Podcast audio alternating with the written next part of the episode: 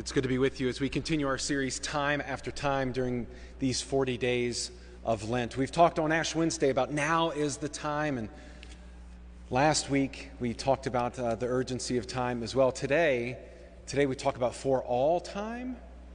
Question mark? There really should be a question mark on there. For all time?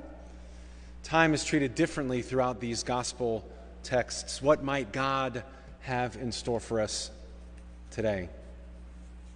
Our reading is from the Gospel of Luke, the 13th chapter, beginning with the 31st verse. It'll be on the screens, it'll be online, and it's also in your Bible. Let us hear the word of the Lord. At that very hour, Pharisees came and said to him, Get away from here, for Herod wants to kill you. He said to them, Go tell that fox for me, Listen, I am casting out demons and performing cures today and tomorrow, and on the third day, I finish my work. Yet today, tomorrow, and the next day, I must be on my way because it is impossible for a prophet to be killed outside of Jerusalem. Jerusalem, Jerusalem, the city that kills the prophets and stones those who are sent to it, how often I have desired to gather your children together as a hen gathers her brood under her wings, and you were not willing. See, your house is left to you.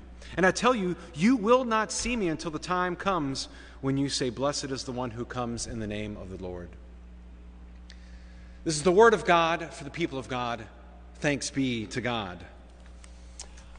Well, welcome to the earliest Sunday of the entire year. Daylight savings time and spring break and it's 32 degrees outside. Lots of hurdles today, friends, for the disciples to God. It is a curious thing that we just all agree to set our clocks ahead for an hour. We talk about time as, as, as something that we are all connected with. We are all under the thumb of time. We all have 24 hours. But then there are those, those odd occasions where we all decide, you know what? Let's just set our clocks ahead an hour at something like 2 o'clock in the morning so that we don't notice. Now, uh, I do have a bone to pick with Bossier Parish calendars, right? So this week is spring break. Last week was Mardi Gras. And I know you Yankees up north here in Shreveport, Bossier, you know, you go to work on Mardi Gras Day, right? And, and you're, you're in school.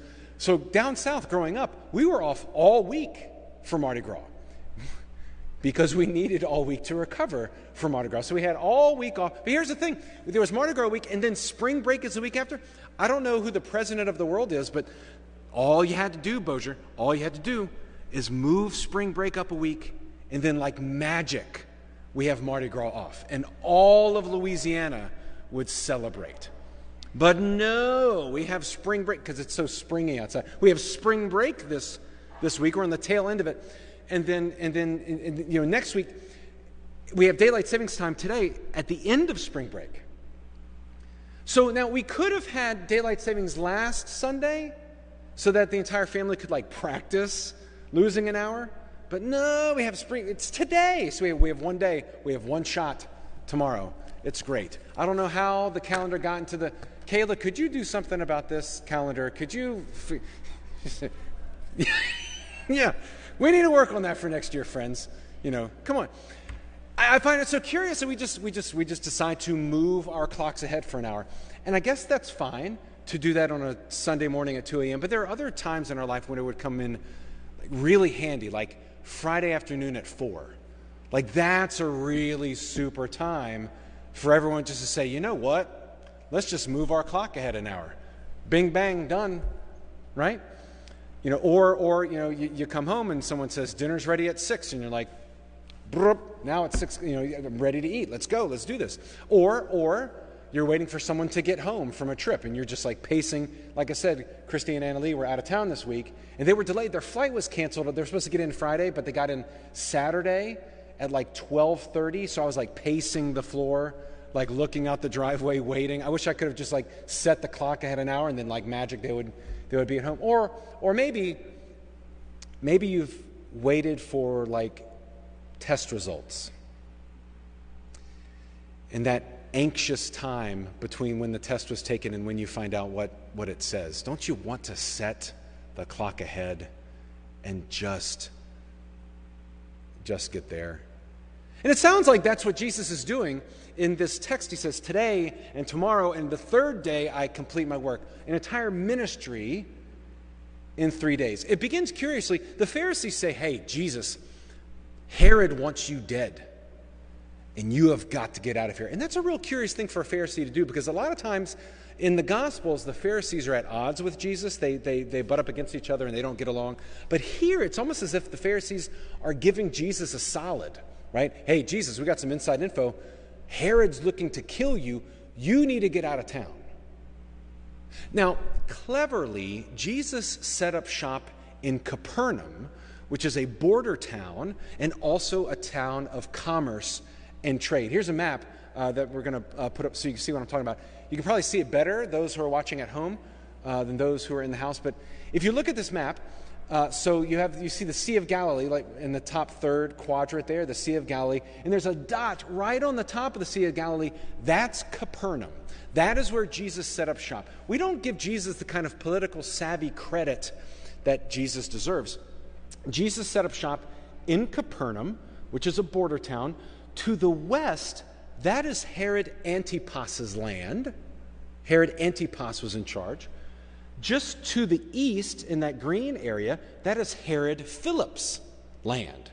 They were brothers, they were both sons of Herod the Great. So, when things were heating up with Herod Antipas in the west, with Capernaum, through Capernaum, Jesus would just go over to the east into Herod Philip's land, where Herod Antipas couldn't get him. And then when things were heating up with Herod Antipas or Herod Philip, he would go through Capernaum back into the west, so that Herod Philip couldn't catch him. Those 40 days in the wilderness, yes, it was about temptation. Yes, it was about uh, uh understanding his role as Messiah, but it was also a time of strategy. How am I going to set this up? So Jesus chose to set up shop in Capernaum, a trade location where there are lots of people coming through, so the gospel could go to lots of ears, but it was also on the border, so Jesus could slip in and slip out and escape Herod here, escape Herod there. So the Pharisees say, Hey, Herod's looking for you, and he wants to kill you. It could be the, the Pharisees. You could take the map down. Uh, it could be the, the Pharisees throwing Jesus a solid. But more likely, because the Pharisees did not get along with the Herodians, like at all. The Pharisees wanted a theocracy. They wanted God to be in charge. They wanted the temple to be the center of everything. The Herodians were puppet kings put there by Rome, by the occupiers and the oppressors. So the Pharisees did not get along with the Herodians. So, in a way, the Pharisees are saying, like, hey, Jesus, did you hear what Herod said? They want Jesus to do their dirty work for them. It's like on the, the playground when you're in third grade. You've done this. Like, let's say you hate Johnny's guts and you want someone to punch Johnny dead in the face. You go to Timmy, you say, hey, Timmy, you know, I heard, did you hear what Johnny said? Johnny said he called your mama ugly, right? So now Timmy's like mad at Johnny, so Timmy's going to go mess up Johnny, and like your hand, your it's like, you know, the Godfather. It's the Godfather theme song. You know, the Pharisees' hands are not dirty. Right? Hey, Jesus, did you hear that Herod called your mama ugly? Right, you should go and you should either get, you need to get out of here or, or maybe like do our dirty work for us. But Jesus is unmoved. Jesus is not turned on by this. He neither instigates nor does he retreat. He says, You go tell that fox, which, by the way, I think we have the censored version of the story, right? Do you hear it?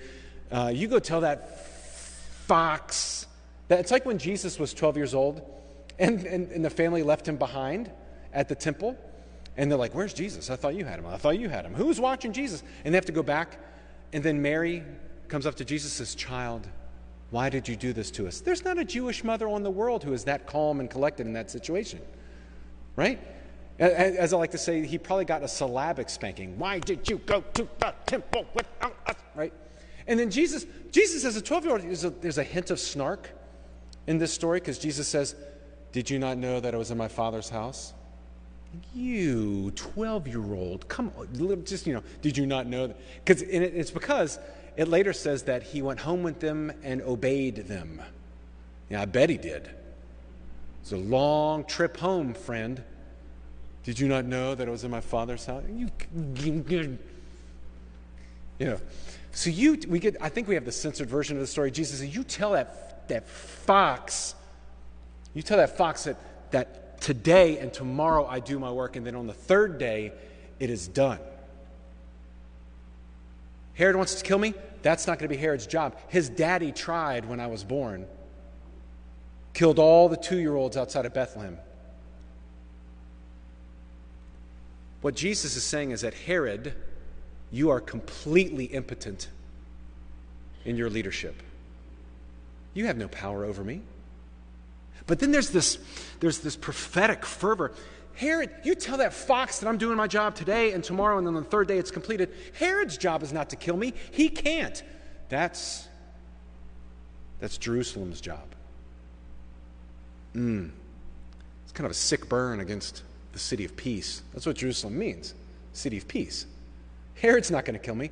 That's Jerusalem's job. And, Pharisees, if it's so important to you, then you go tell that fox about my work. Now, we are to preach Christ in all of Christ's offices prophet, priest, servant, and king. But here in this story, Jesus is the prophet. Prophets say what need to be said to who needs to hear it. And they're often not popular because of what they are called to say. And they don't have a grand following. That's in the Gospel of Mark. You know the story of, of the friends who gather, uh, who bring their friend on a mat to go see Jesus, and they have to cut a hole in the roof to drop him down. Because, and the reason they had to do that is because the crowd was too big around Jesus. In the Gospel of Mark, the crowd is not a good thing. It's commentary on the popularity of Jesus. The, the, the, they were crowding Jesus around so much so that the people who need Jesus, the people who needed healing, could not get there. The crowd is not a good thing. So here, Jesus is playing the role of the prophet, and he's saying what needs to be said. You tell that fox that I'm doing my work today and tomorrow, and on the third day it is completed. Herod can't kill me. That's Jerusalem's job. Jerusalem, you are a city that kills the prophets. Jesus in his hometown. It's like the college kid come back. He, he comes back and he unrolls the scroll of Isaiah and he says, The Spirit of the Lord is upon me to preach good news to the poor, recovery of sight to the blind, and release to the captives, and to announce that this is the year of the Lord's favor. And they're cheering, man. They are cheering him on. Yes, that's our kid. Listen to him read. And he says, This is fulfilled in your hearing. And they're like, Yes, one of our own. And then Jesus says, Oh, and by the way, I'm called to the outsider. Remember Elijah went to the widow of Zarephath? Yeah, them. That's who I'm called to. I'm called to the people who live in Sidon. They're on the wrong side of the railroad track. I'm actually called to them. And his own townspeople, his own folk, got so mad at him that they wanted to throw him off a cliff. They skipped the whole write letters to SPR and call the bishop. they went right to throwing him off a cliff. Prophets are not popular because they say what needs to be said. Jesus said, Woe to you who are rich, woe to you who are full, woe to you who are satisfied. Which one of you, having a hundred sheep, are going to leave 99 to go find the one? None of you.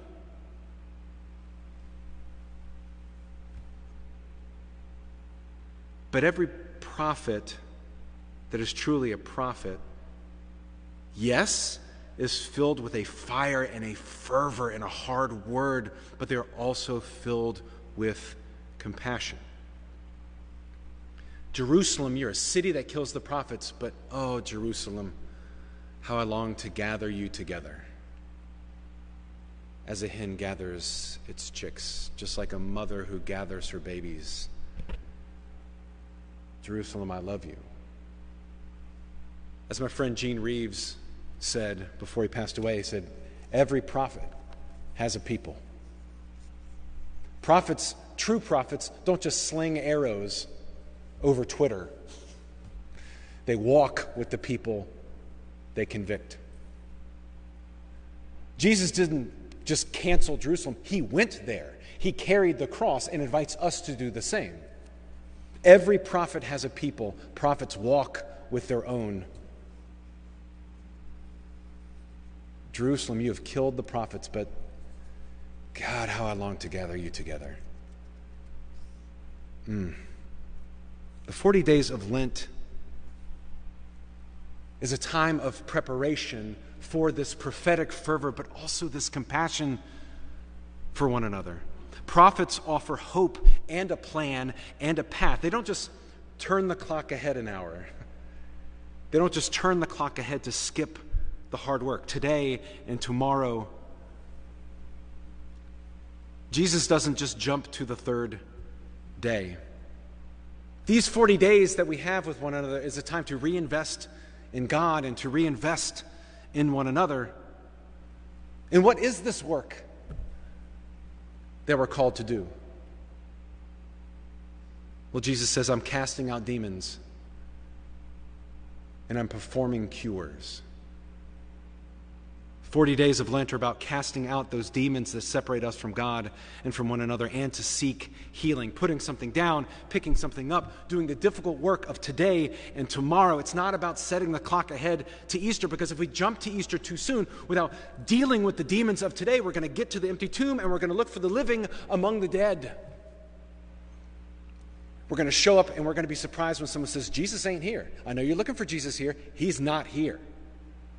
And we keep looking in the wrong places.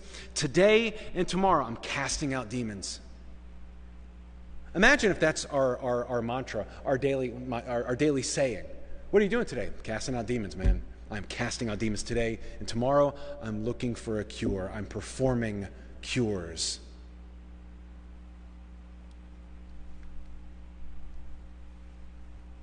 So, one of my dear friends yesterday, texted me at 6:45 in the morning. And he said, "I've had a life change and I need to talk to you." Mm, that ain't good. So I called him, uh, and he just got out of rehab again. He's over in Florida. Some demons are really hard to cast out. And you do every day have to say, What are you doing today? I'm casting out a demon. I'm looking for a cure. You cannot set the clock ahead on sobriety. You can't. What are you doing today, my friend? Casting out a demon.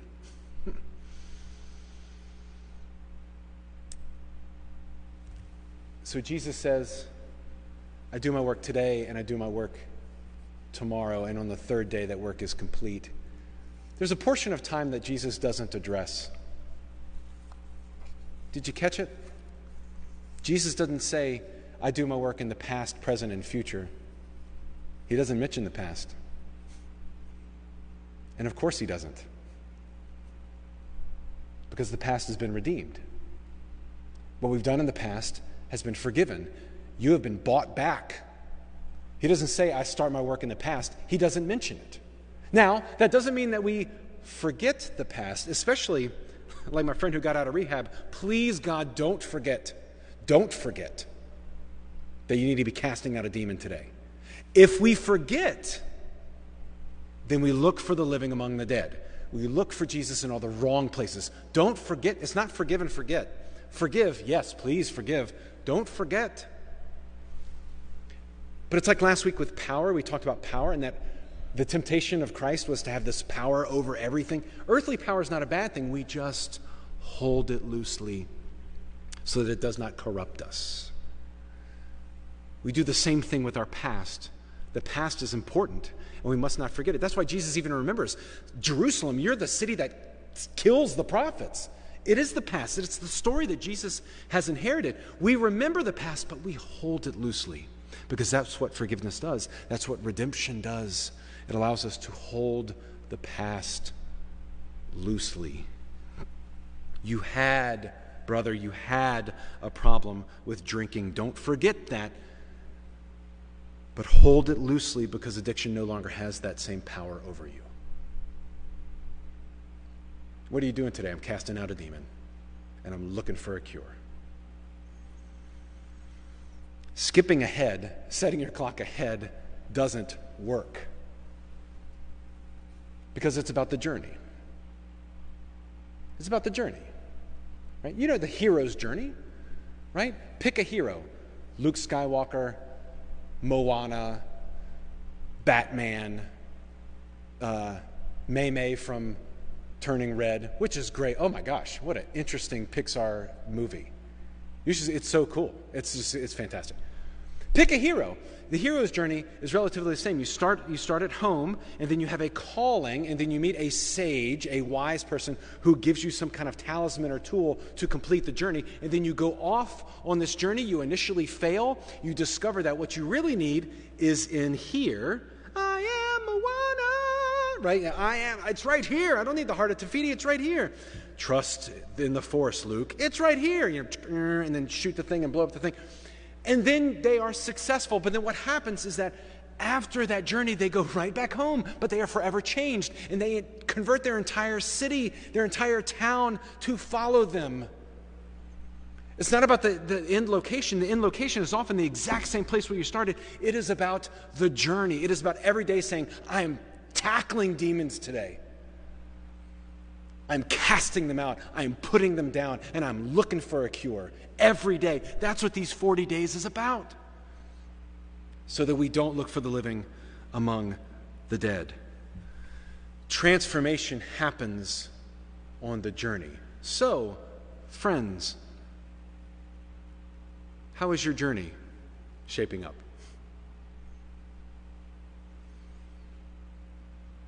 It's never too late to start casting out demons. It's never too late to start looking for a cure.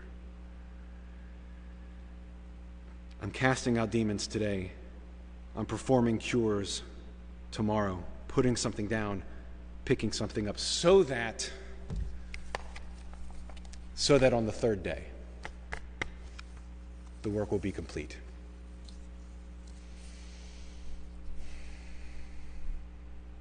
In the name of the Father, and of the Son, and of the Holy Spirit. Amen. Let us pray.